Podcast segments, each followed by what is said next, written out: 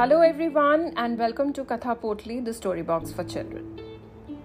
Children, in this exclusive series, I will tell you the folk tales of various countries and states. Today, I will tell you a story from the country of Japan. This story is about a young boy called Momotaro who emerged from a little peach found by an old lady in the river.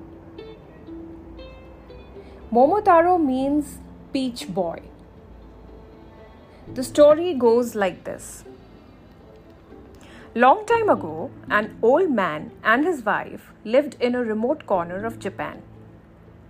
They had no children and were very lonely. Every day, the man gathered firewood in the mountains and his wife washed clothes in a nearby stream. One day, as the old woman was doing her washing, an enormous peach came bobbing downstream. She picked it up with difficulty. It was very heavy and big. She took it home. The old woman waited for her husband to come home before eating the peach. When he had arrived, she took out a knife and plunged into the juicy peach. At that very moment, the peach split in two, and with a loud wail, out sprang a sweet boy. At first, the couple was startled, then overjoyed at having been blessed with a child. They called him Momotaro and brought him up with tender loving care. Momotaro grew up strong, powerful, and kind. In no time at all, he had become the strongest in the village. One day, Momotaro heard about the ogre on Onigashima island who spread fear among his countrymen.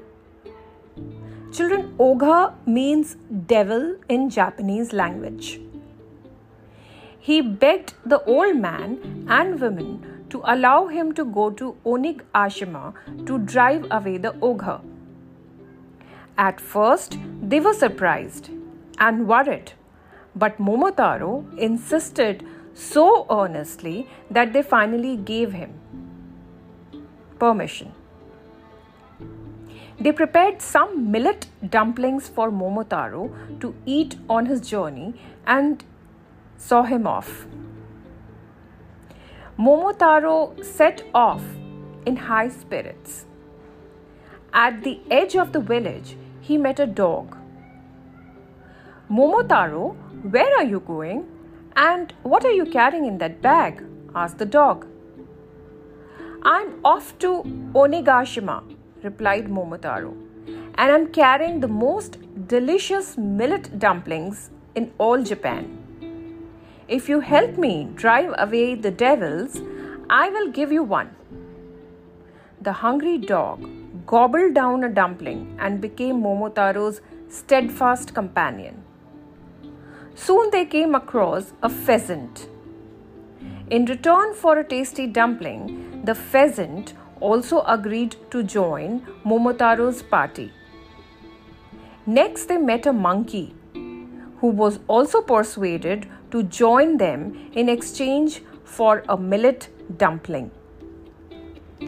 When Momotaro's party, meaning the team, finally reached Onigashima, they found a large gate blocking their way. The pheasant flew over it and unlocked it from inside. The team passed through and were met by a strange spectacle. The ogre were in the midst of merrymaking.